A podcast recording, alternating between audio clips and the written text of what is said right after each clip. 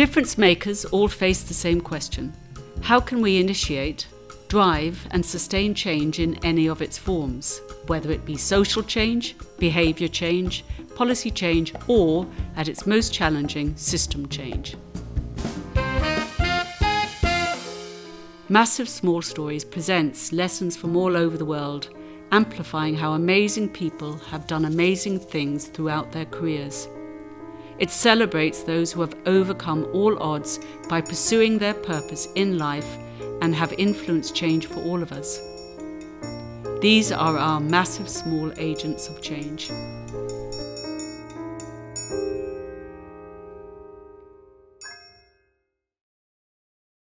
Well, welcome to the Massive Small Stories podcast.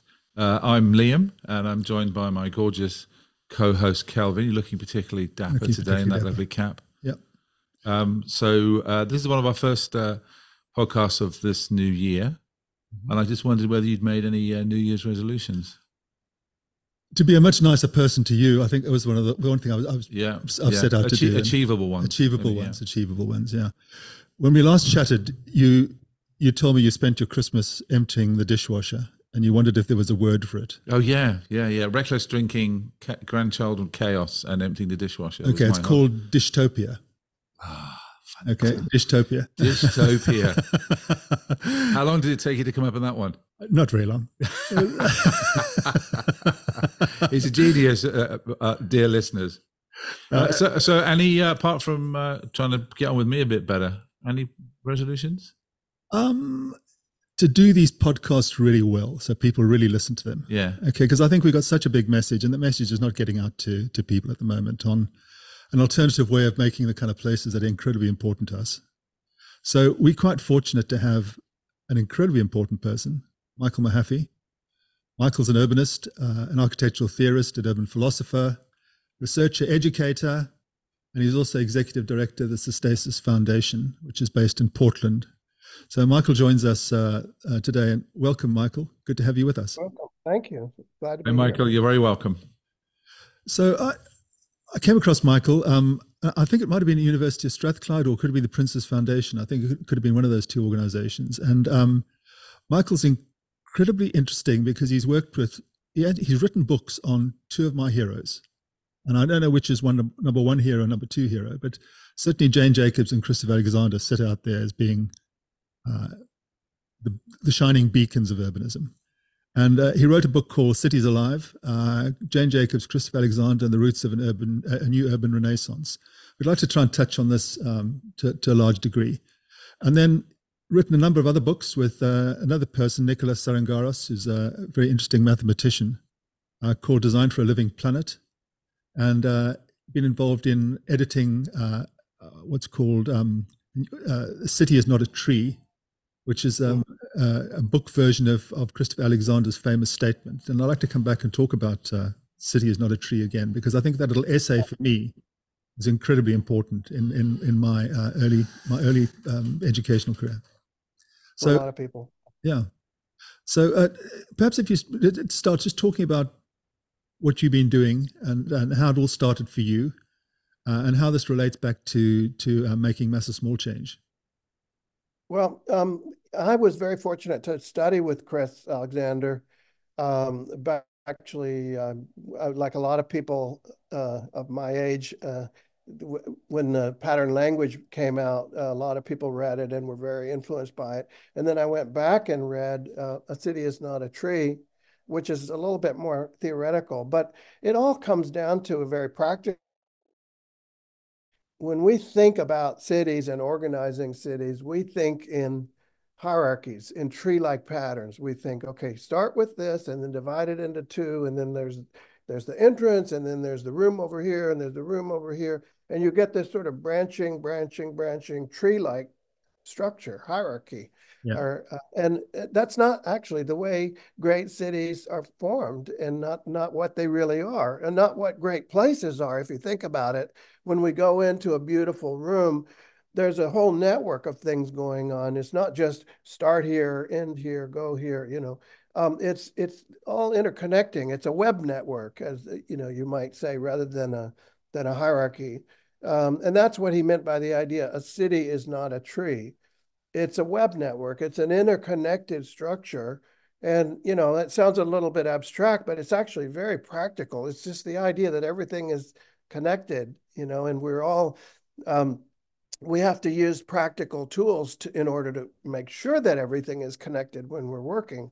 So that was a big uh, revelation for me. And um, the whole idea of pattern languages, uh, which is the book that I first discovered in 1977, uh, is that you can actually use that idea, that web network idea, to design and to create what he called patterns that are basically configurations of these web networks that you can work with. Like uh, there's an entrance transition, or there's a, something roughly in the middle, or there's you know different uh, environmental structures that um, that capture some of that interrelatedness that's so important. Um, and so I was very inspired by that, and um, as I said, very fortunate to be able to go study with Chris and work with him later in life. Um, and I think there's a whole lot more work to be done in this area, um, as well as you know the work that he did, the work Jacobs did, a lot of other people in related areas. So that's kind of a big picture uh, of my my relationship to Alexander and and his work. Uh, I, was, huge I, was, I was reading uh, in uh, New Yorker last week uh, about San Francisco, um, the sort of uh, analysis of the sort of the, this fantastic city is now falling apart, or is it really falling apart?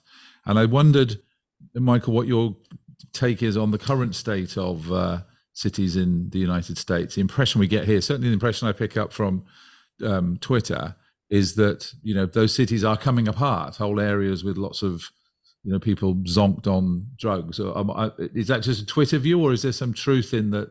If, if these communities are networks, at the moment they're not very healthy.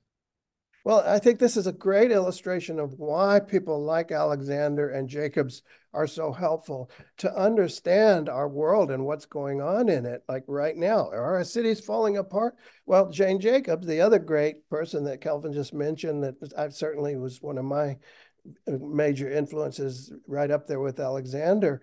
Um, she said that cities die, can die, cities can live, cities can go through transitions up and down. They can have a death and life. The death and life of great American cities was her her landmark book, uh, where she wrote uh, about especially American cities, but really all cities. And yeah, they do decline. And think about New York in the 1970s, and everybody said New York is dead, and you know it was going to become a uh, walled-off prison. Remember, Escape from New York, et cetera. Well, you know, five yeah, or ten years ago, New York was completely thriving and uh, 180 degrees from that, right? Well, now we've gone into a dip again because of the because of COVID and because of frankly some mismanagement. And I think there's just some practicality, some basics in city government that we have to pay attention to, and maybe we took our eye off the ball for a number of reasons. Um, the retail apocalypse, which was already underway before you know COVID hit, and then you got the perfect storm of the retail apocalypse, COVID, and governance problems. And yeah, you've got problems, big problems in cities right now. But I think what Jacob said, the wonderful last line of the book, uh, cities contain the seeds of their own regeneration. And this is what we need to look for and work with, not these sort of silver bullet top down solution, but you know, the massive small solution to coin a phrase. Yeah. That's a good phrase. And what are some of the things that you're seeing in American cities and other places that give you hope that this regeneration is possible? Well, there's a lot of um, on the ground action, a lot of organization at the sort of local and neighborhood level that's doing a lot of positive things. Um, and we've seen that in a number of places just so brilliantly, like uh, uh, you know, even before COVID, uh, the story of uh, Detroit coming back from this sort of economic uh, devastation of the, uh, you know, the corporations all leaving the city. But Detroit also, Jane Jacobs wrote about how it started out as just a sort of small shipbuilding center, and then it had all these different sort of ecology of makers who were doing different things. They were making pulleys and wheels and motors and things, and that became the the fertile ground for building a new automobile industry. And then it went through a huge cycle. If anything, it got overgrown, and then everybody, the corporations left and left the city hollowed out. Now it's coming back, and it has been coming back, and people have been building things on the ground and doing all kinds of fantastic, you know, sort of experiments. So cities are, um, Jacobs called them immense laboratories of trial and error, you know, and people try things, they adapt things, they they develop things that work and that take o- take on a life of their own and become viral trends and generate new growth and new opportunities for people. And so I I believe that Jacobs was right that cities have this inherent capacity, this inherent dynamic to grow and become really uh, thriving places. But we often, as planners, especially, and as, as government officials and architects and uh, people who uh, are charged with really improving cities, we are often their worst enemies, frankly, because we come in with a very top-down, tree-like, you know, silver bullet solution that that doesn't work, and and it creates more problems than it than it solved. So I think we're, you, you know, I would characterize the last 50 years or so of urban history as a sort of immense reckoning with our failures. And we're still not through it all the way. We're still making pretty horrendous mistakes, unfortunately. Yeah, I mean, I, that's right. We've we've noticed. In fact, we've just interviewed Seth Kaplan, the guy who wrote the book Fragile Neighborhoods, which I'd, I'd really recommend people buying. And uh, we're going to be interviewing Jeff Siegler um, quite soon, who wrote a book called um, "What's it? The City Your, Your City, city Your sick. City is Sick."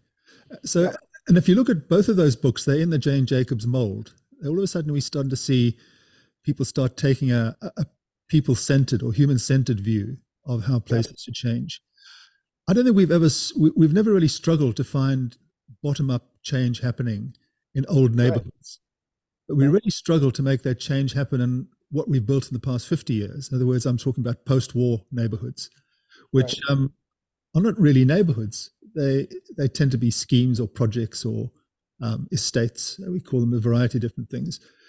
Right. Question is, what is the architectural profession doing about it? If there's, if, if we're seeing a new a rebirth of, of Jane Jacobs' thinking, are we seeing a rebirth of Christopher Alexander's thinking?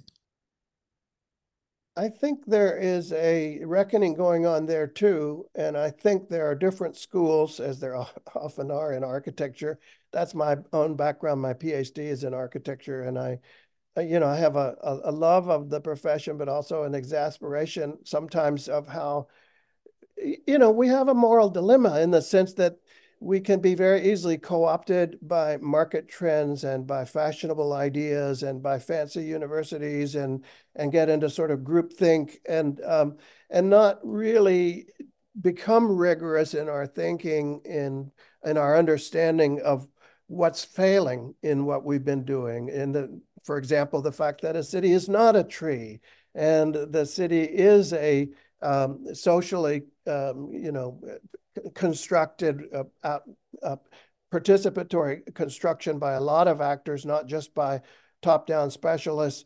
And that translates into the need for certain kinds of design tools, collaborative design tools, subsidiary design tools that sort of get more people and more agencies involved in the generation of something like a neighborhood instead of just making it a sort of um, engineered product in a way. You know, the um, so I think that what's going on in the architecture profession and planning and the related professions, development, engineering, is also in parallel with what's going on in the software world and in organizational theory, which is this new understanding of how to distribute control and how to still maintain and actually generate more better quality order and organization organized complexity, as Jane Jacobs referred to it, um, rather than the old sort of linear waterfall models that have been shown to be so um, uh, so unsuccessful. And by the way, the, uh, the, I mentioned the software world, and those folks are way ahead of those of us in the planning and architecture world um, with the you know the agile methods and the, um, um, the, the collaborative design tools. And by the way, the, um, uh, pattern language of programming that they use from Alexander, a lot of this stuff actually does come from Alexander into the uh, software world and the engineering world, and um, and the architects are not aware of that. It's like, what? What are you talking about? Alexander, he's just that cookie guy from the 1970s, right? Well, there's a little more there to the story than they realize. so I love the profession, but I think we've got a long way to go still. Yeah. I think it's it's important not to uh, romanticize too much the tech world as well, because a lot of that um, sort of top-down control is there in the with those big tech companies who oh absolutely We'll see a startup and we'll just put an enormous check on the table and buy oh, it I, I couldn't agree more. it out and, put it in but you're you're right about the actual um, you know the way in which they approach innovation and development i think there's a lot to learn from that yeah. I mean, I mean, I think we're all struggling with this moral dilemma, right? Of how do we rebalance the the ship of state or the ship of culture to to be to have a better equilib- equilibrium, a healthier equilibrium, rather than this sort of too big to fail mm. um, structure that we're dealing with. That is a, a creature of this era of modernity that is going to you know capsize us all if we don't uh, get this right. And certainly, software people are struggling with this too, and there are a lot of you know movements within software to try to wrest control away from these sort of power blocks that are um, have too much power and uh, you know um, so I, I think that this is a pervasive problem across the uh, different uh, sectors and disciplines. And go ahead. Yeah, I was I was surprised. Um, so Chris Alexander died about two years ago. Yeah, taken two years. Since then, four other great urban theorists have died. And I wonder where their thinking has gone to. John Habraken, who wrote Open Building Systems, I thought he was an mm-hmm. absolutely amazing guy. Mm-hmm. And he might become the antidote for the open buildings, might become the antidote for the, the, the tech approach that's been adopted. Uh, mm-hmm. Uh, the other was John Turner, who wrote Freedom to Build and um, and uh, um, Housing for People. Um, he was a mm-hmm. fantastic um, person doing some incredibly interesting stuff in the 60s and 70s. Yeah. The other was uh, Balkrishna Doshi in, in India, uh, who I always thought was, was a hero of mine. He worked for Le Corbusier, but he kind of gave up Le Corbusier type thinking. Mm-hmm. And, uh, started planning the city of Jaipur using old Hindu planning principles. And then the fourth one was uh, Jaime Lerner from Curitiba, right. of Curitiba, right. who had this theory about urban acupuncture, lots of small projects. Right. But I kind of look and say, where are those new urban theorists coming from? What is that? What is going to happen to our profession if we haven't listened to these guys and they had such incredibly important messages? How are we going to get a different message across? I mean, that's the struggle. I mean, because Alexander's Alexander's message was incredibly strong for me, but as mm-hmm. you're right, when I speak to other people, they'll just see him as a guy who wrote funny little books on yellow paper, uh, incredibly good books, but they're not seen, the architectural or planning profession doesn't see his thinking as being relevant. Well, this is uh, really one of my missions as an evangelist to say, look, you know, we just because somebody has died doesn't mean we stop reading them and we need somebody else to tell us the story all over again. You know, we yeah. do read Plato, we do read, you know, uh, we read people who have made contributions to the literature and we build on that and we build on that. And that's how science advances and that's how culture advances. And I think one of the things we need to do is, is establish this corpus that everybody recognizes of people like John Habraken and and you know the others that you mentioned, Jaime Lerner, um, who have really um, built a foundation that we can all uh, stand on and work from. And I think part of what we need to do now is not so much replace those voices with new voices, but hmm. perhaps have voices that are connecting the dots between them and building a larger story, continuing the narrative, you know, continuing the um, the picture that we need to understand and act upon uh, when we're going about this massive task of reform that has to be massively small, you know, that has to work at the very small scales, but also be joined up into the larger scale. So that's, to me, that's the big sort of um, challenge of the day is to um, implement all of these insights from the great um, um body of leaders, thought leaders, if you will, from um, really from the, the postmodern critique of the modern systems and and how they need to not so much be thrown out and you know we need to start from scratch but we need to understand where the mistakes really were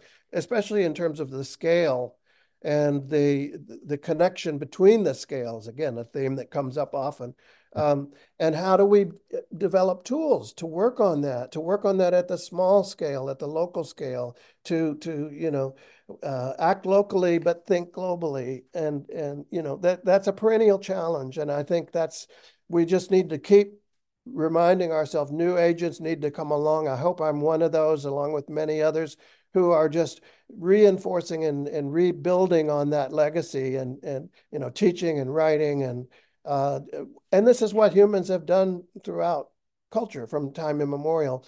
Um, we have some maybe worrisome forces right now, a lack of attention span, uh, social media that's taking us, um, you know, into a, a sort of frag ever more fragmented um, ways of thinking about the world. Um, but I think that just means we have to redouble our efforts to to join up a larger picture of the world that is one we can work with, one we can implement and and uh, turn into action. Michael, tell us some of the practical things you're doing as part of that mission. How, do, how are you spending your time now? Um, I'm dividing it between a couple of different uh, sort of projects at different scales, you might say.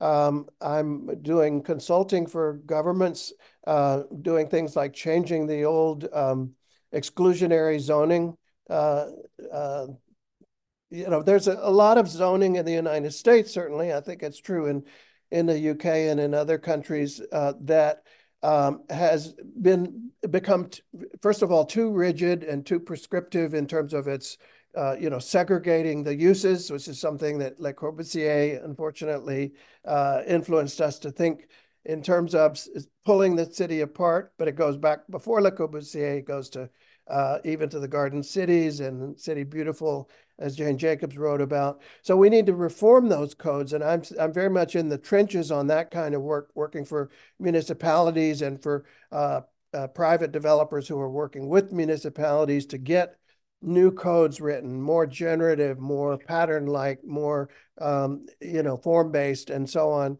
Um, so that's a sort of in the trenches work that's really helpful. Um, and then, as you mentioned, I'm doing the books and we're doing the other projects with Sustasis, where we're um, convening people and and um, doing uh, uh, our own uh, uh, videos and podcasts and things like that. Um, and then there's the other, the, it's a teaching I do as well. I'm teaching a course which we use Jane Jacobs' Death and Life as the um, the core text for uh, an urban planning course called Sustainable Urbanism, uh, online course, of course, at uh, Arizona State University. Um, and uh, and the students love that book, by the way. They yeah. just can't believe that it was, it is still so relevant. Uh, so that's that gives me a lot of encouragement to continue with this kind of evangelism of we need to re, um, re, remind ourselves who these important people were and what they were saying and how it all connects to what we're all trying to do today. And then the other thing is, of course, going out and being an evangelist like I'm doing right now. And like in a couple weeks, I'll be going to the World Government Summit and giving a, a, similar kind of talk about cities and networks and how important this is to get it right and to understand our thinking. And this, I'll be speaking to a lot of you know municipal officials and uh, and planners and others. So it's an interesting challenge to uh, to to make something that's accessible within about 20 minutes or so. um, so that that that's another aspect. One last that I'll mention is that I was asked recently to step in to help run an organization called International Making Cities Livable, uh, started by my dear friend Suzanne Lennard and her husband in 1985, actually. and we're going to be doing a conference in April in Newport, Rhode Island, um, on uh, code reforms and transportation reform and other sort of, you know, where the where the rubber meets the road, so to speak.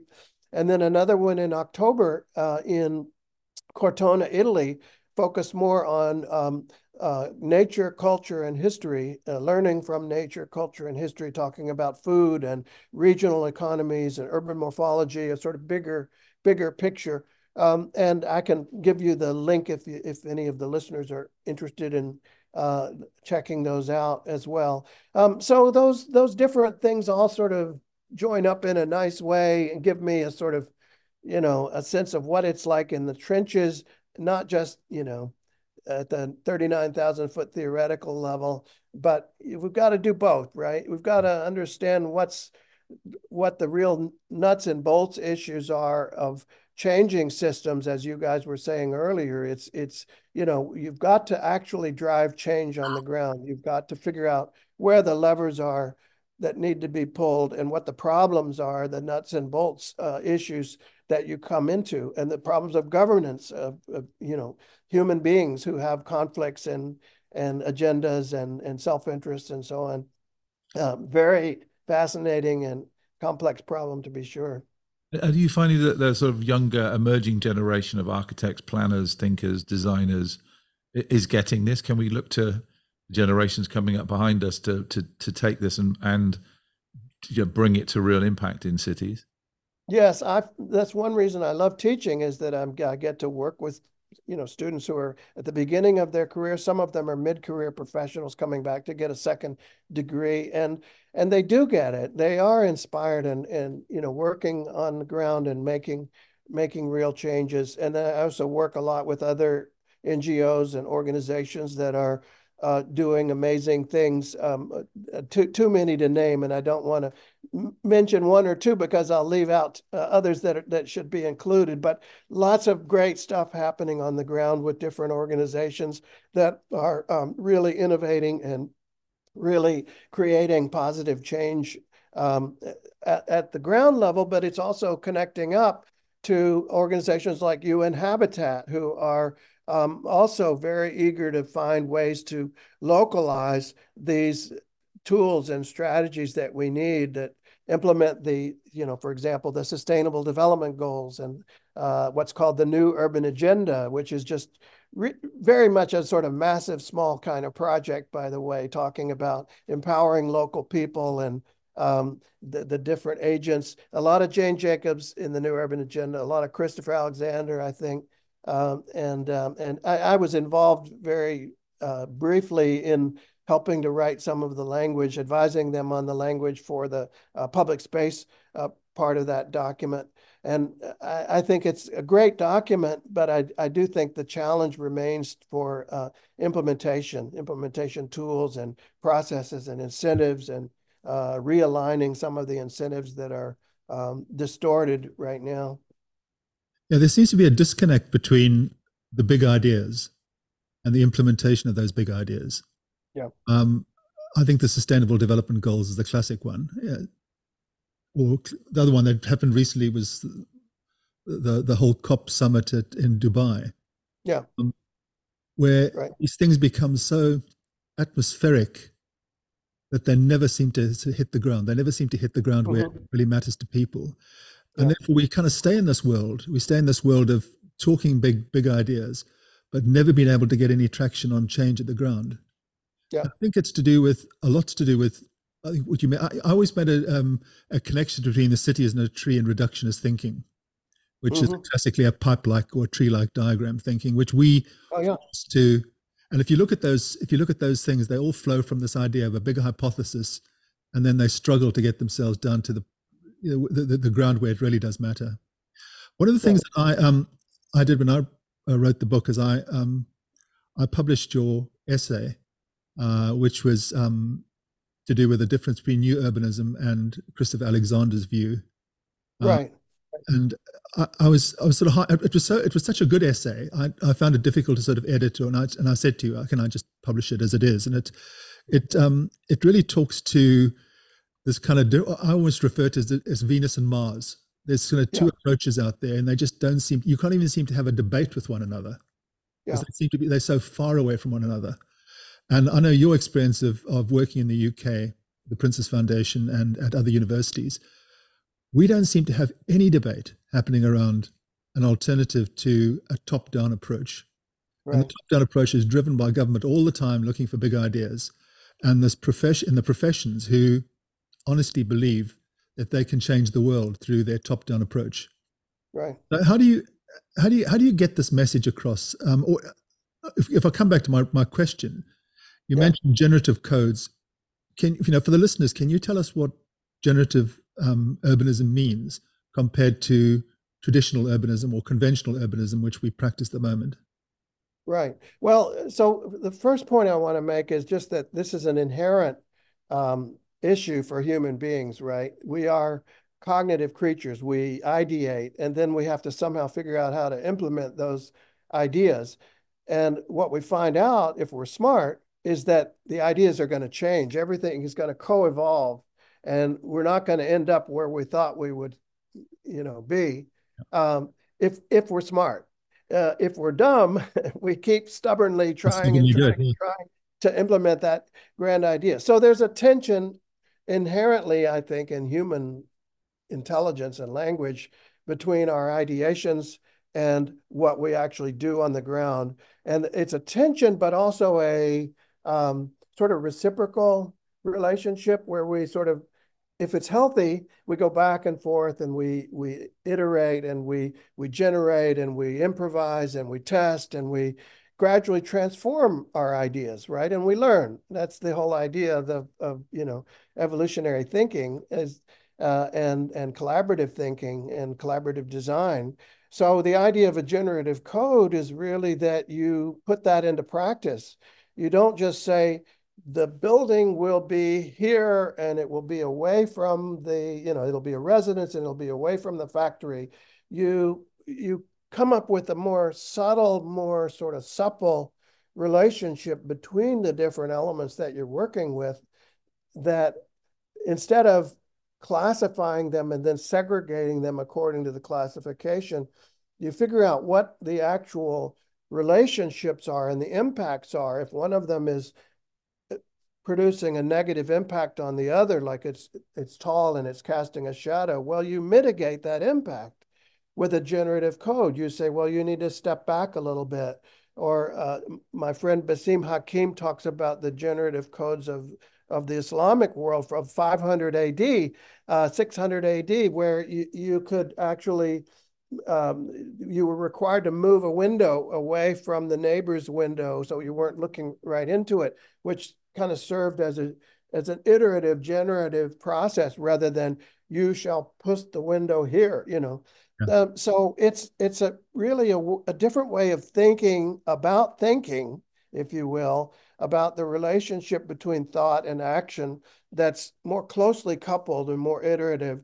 And so when I go to something like I've been to a couple of the COPs now, I've been to the uh, World Urban Forum and the um, um, Habitat 3 conference. Um, and um, what I see is that people are struggling with this. They're trying to figure out what are those mechanisms that can get us into implementation.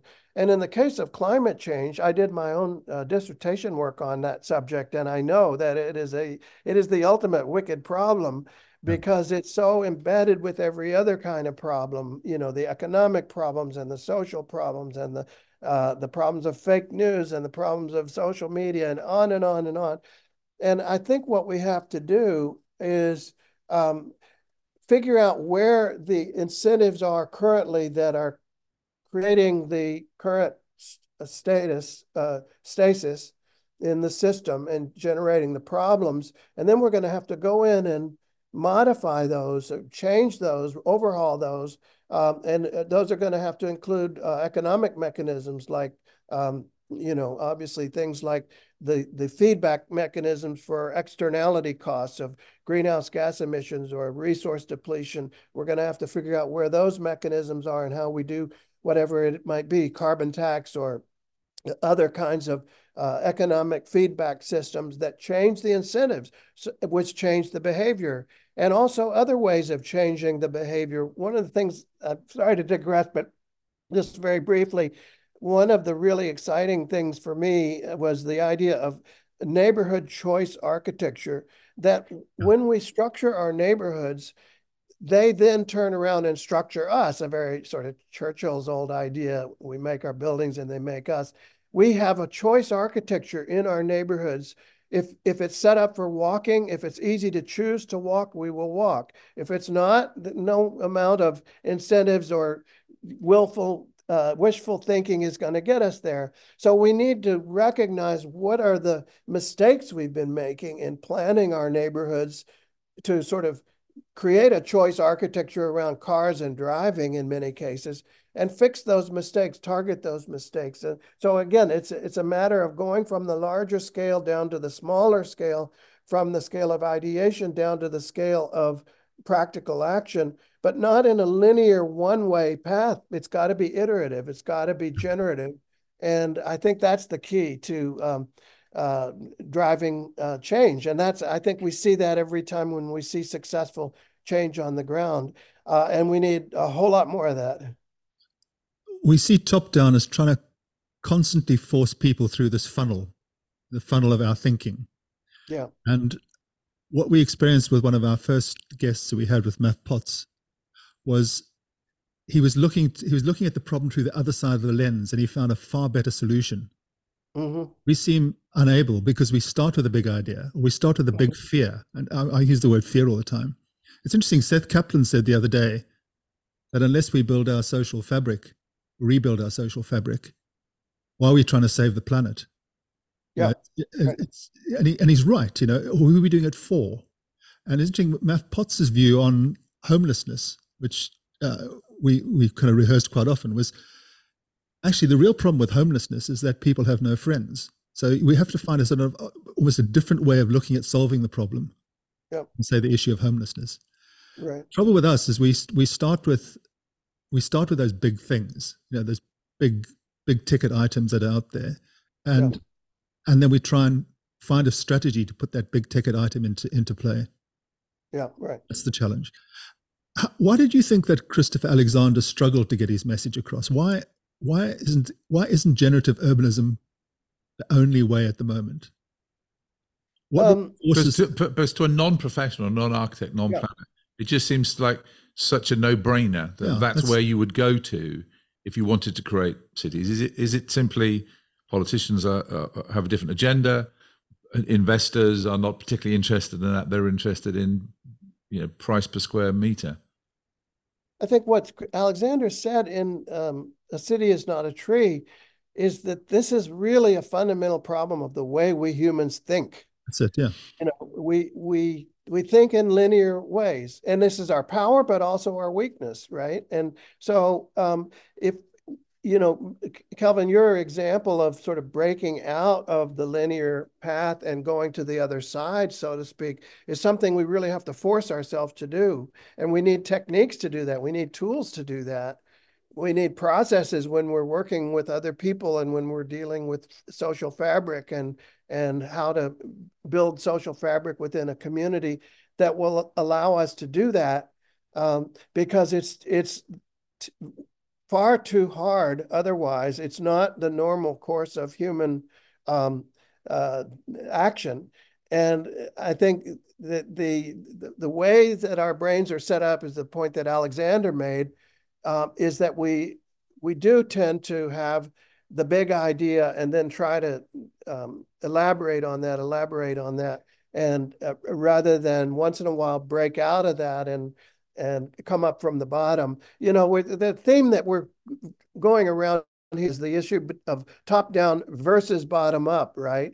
And I think maybe that's a misframing of the relationship. It's really how do top down and bottom up mesh in some way? How do we allow big ideas, because we do need big ideas occasionally, um, to mesh and to integrate with the bottom up activities and the generative activities where maybe the next big idea is going to come from.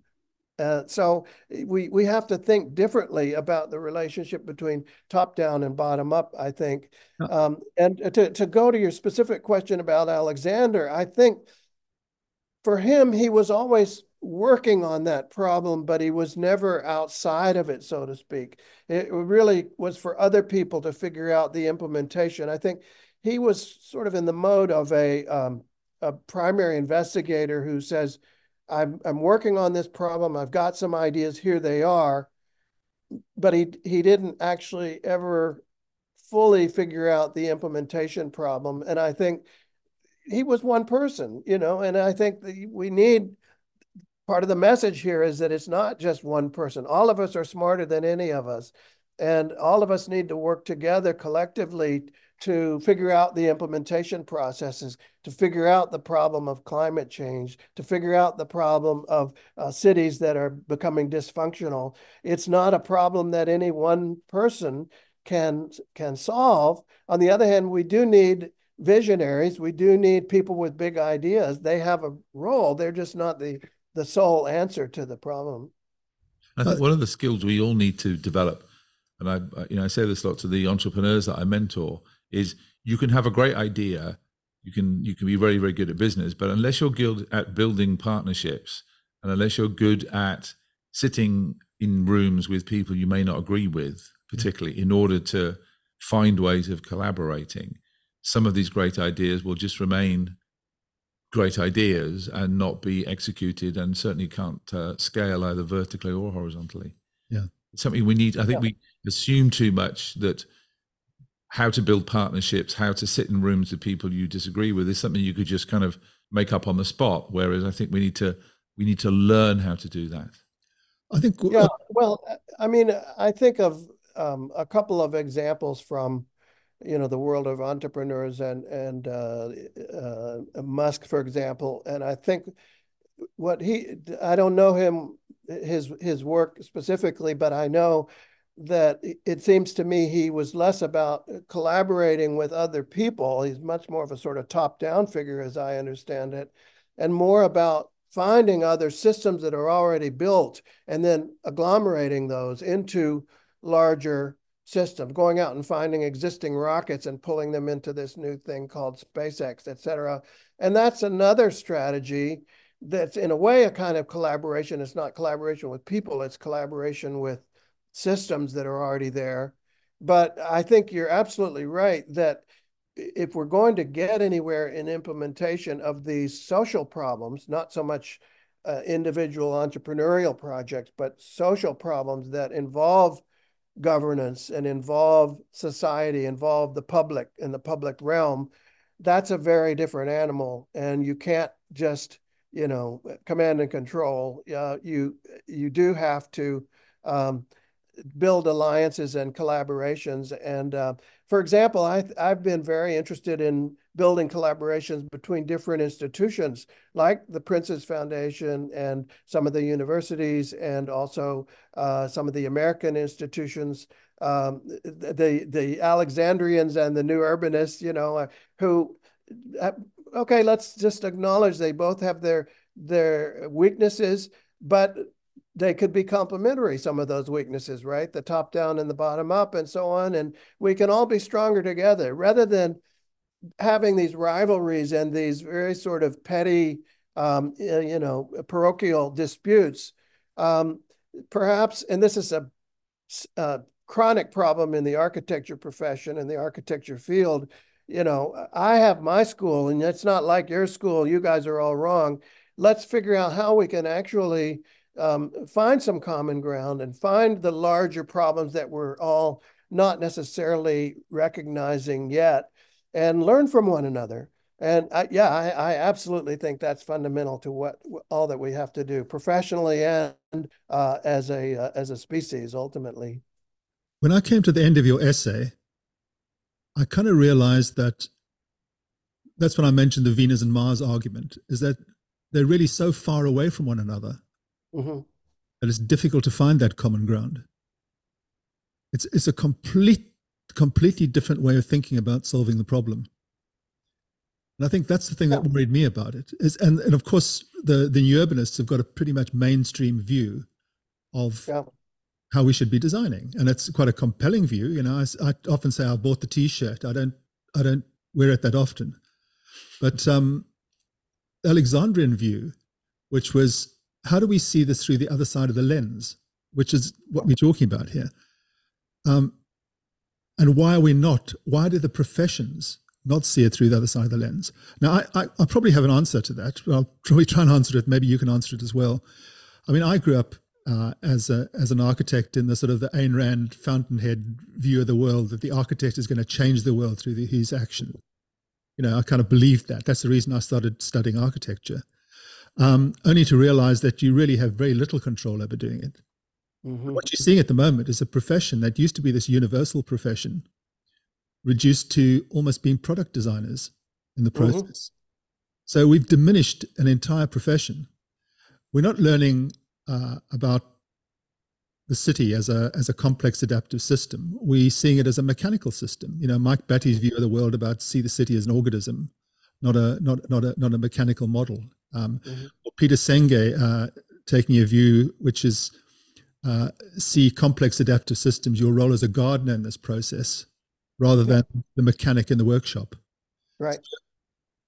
That's a metaphor I use as well, by the way. Yeah, it's it's it's it, we almost seem to be so far away from one another that you wonder how you'd have this argument. How do you collaborate? How do you how do you corral a group of people around an idea or around a concept or view that there's a different way of doing it? And we can learn from those old theorists. We can learn from all those guys we mentioned a bit earlier. They all had incredibly good views, but people are not learning about them anymore.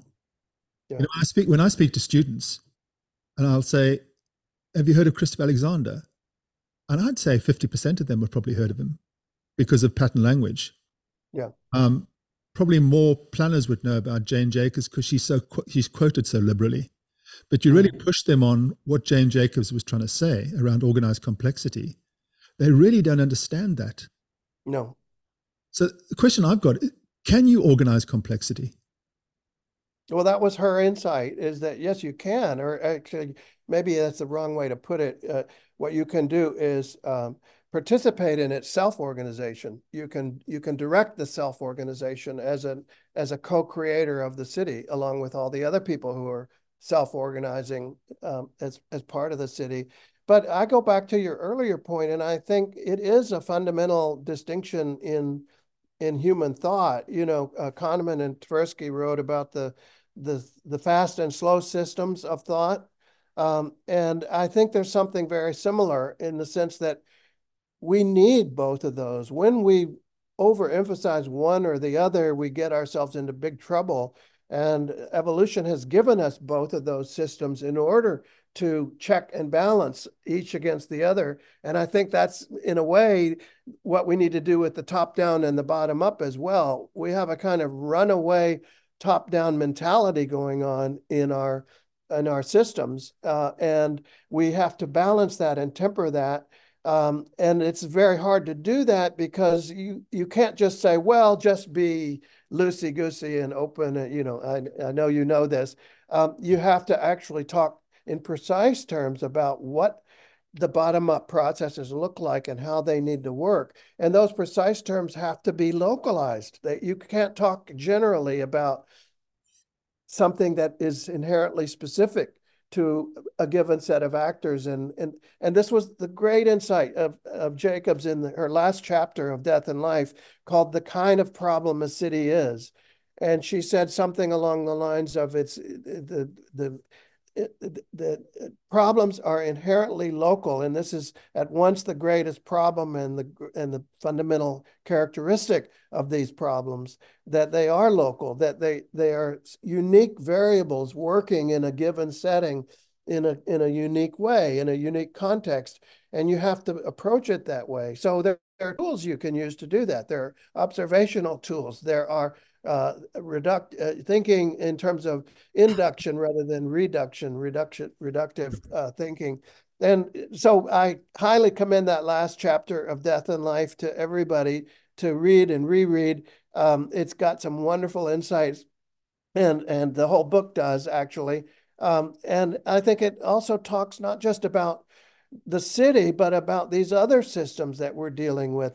Just as Alexander um, Alexander's ideas talking about buildings turned out to have immense value for software engineers and agile methodology developers and wiki and Wikipedia people and you know people that you wouldn't think were dealing at all with the problems of um, buildings and environments, uh, and yet it's the same kind of problem. It's the problem of human beings translating thought into action and human beings figuring out how to make things you know. In, in a sense it's all technology technologos you know knowledge of making. And um, i think we're in the middle of a technological revolution that is going to be different from all the others because it's fundamentally changing the definition of what technology is. That i'm going to try to make that point in my talk in a couple of weeks. Um, we're really uh, transforming the idea of technology as something that is not this external top-down idea into form uh, reductive process. It's it's a human thing. It's human making. It's humans encountering the world and shaping the world and adapting to the world through a process, through an evolution, through a self-organization. And I think that's really uh, transforming, and and we're we're still kind of early in a, in that transformation, but I do believe it's happening, uh, and I I am tremendously excited by the progress we've made, even though it's incredibly hard and incredibly uh, frustrating sometimes. Yeah, I, I think um, people have been posing that view of top down and bottom up being distinctly different, and therefore they're polarizing forces. Mm in many ways, bottom up systems in a short space of time create their own top down systems anyway. So you mm-hmm. can't have the one without the other. Mm-hmm.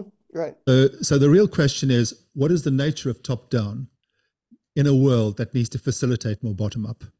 And at mm-hmm. the moment, we have two systems at work. We have the big real estate developer model, which is kind of mm-hmm. building our cities, which is classically following the system, following zoning uh, legislation, et cetera, et cetera, or um, codes, whatever approach has been adopted versus the informal um, model, uh, which is do things despite government. And both of those are failures of a system which doesn't recognize the nature of top down to facilitate that bottom up change. Right. I think that debate about what's the nature of top down in this kind of different world where governments can't solve all these problems, and governments recognize now increasingly that they can't solve these problems. Mm-hmm. The real debate should take place not really necessarily between a, a new urbanist view and, a, and, an Alexander view, but what is the nature of top down in an increasingly bottom up world? Mm-hmm. That should be the challenge here. Yeah, I think that's very insightful. And uh, I, when you were talking, I was reminded of something that I've often said to my students, uh, which is with apologies to uh, real estate uh, uh, agents, the three major problems of design are scale, scale, and scale. Yeah. And I think when it comes to the top down and the bottom up and how they fit together, the problems are scale, scale, and scale. You know, fundamentally, the thing we get wrong is is the scale and the linking between the scales. Um, and that's where I think we have something to go on when we go into the system. If we think of it differently and we get out of the sort of um, dialectical or, or the rigid um, dichotomy between is it top down? Is it bottom up? Is it the people? Is it the experts? Is it the authorities? Is it the mob? Is it, you know, all of these sort of rigid um, polarizations that are going on today and go through that and sort of look at it in a completely different light as a problem of scale and what is going on at the right scale or going on at the wrong scale and then I think we have a lot to go on to deal with our challenges and to restructure our systems. Um, quite often, it's a matter of breaking larger scales into smaller scales. Sometimes it's the other way around, figuring out how to assemble smaller scales into larger scales. Maybe that's what Elon Musk does so well, right? That's what um, the, the, uh, General Motors um, um, uh, Sloan did when he assembled that great corporation out of a whole bunch of components. Um, so maybe that's a way to think about it and to go about it. and then to think about well what are the social um, contexts and social systems collaborative systems that we would need in order to go at a given problem um, and and then that's a, a, way that we can think about it more effectively I, I, do think that's a way forward you know in thinking about these challenges. Okay. Michael we're going to um, try and bring it to, to an end but you've been called the evolutionary place network guy what does that mean? So one of the things that I recognized about cities, well, one of the things I recognized about our field is that there are a lot of really good ideas floating around, and they're not really very well sort of joined up into a, uh, you know, a grand unified theory, if you will. Um, there's Alexander has a part of it, Jacobs has a part of it, Lynch has a part of it. A lot of people. You talked about a number of them uh, uh, earlier. Um, and people in other fields, people who have looked at systems and how they operate, uh, great Herbert Simon or Rene Thom, the mathematician, or Bruno Latour, actor network theory, many people in many fields who have, I would say, parts of the mosaic. And what I began to realize uh, so, some years ago was that there's a way of looking at cities and at neighborhoods that does join up all the scales and that recognizes that you know, one of the great insights of our time is in is comes from network science and the understanding of how networks actually work in the natural world and work in the human world. And this is a, a revolution that has informed, you know, computer science and organization theory and lots and lots of fields. It's been incredibly productive. And what you can see if you look carefully um, is that the city itself is a self-organizing network of spaces. They're, they're room-like spaces um, that, uh, you know, we all need to have a certain amount of connection at different times of the day and our over span of our lives and a certain amount of privacy uh, at different scales. And we have rooms that will control that and i can close the window open the door draw the blinds etc but we also have room like spaces out in the public realm where we can set out a picnic blanket and create a kind of a room that even though it's in the public park if somebody steps on it that would be that would not be uh, uh, appropriate behavior. Um, and you can see that the whole city is really this cellular network structure this place network.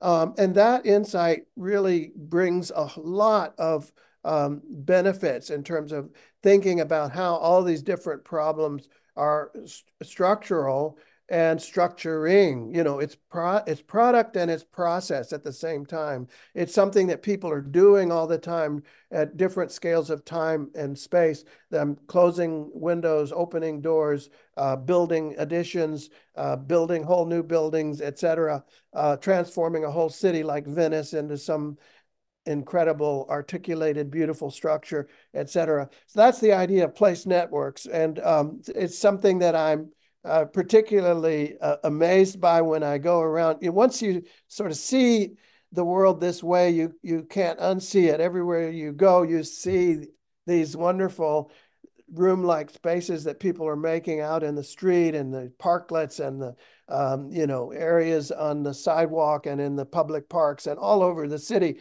colonizing these spaces and making bringing them to life in this sort of dynamic, self-organizing way. So um, that's my my uh, my passion at the moment and uh, something I'm actually working on a book project about. And uh, you are talking about New New Year's resolutions, and that's mine is to try to get that get that damn book finished this year.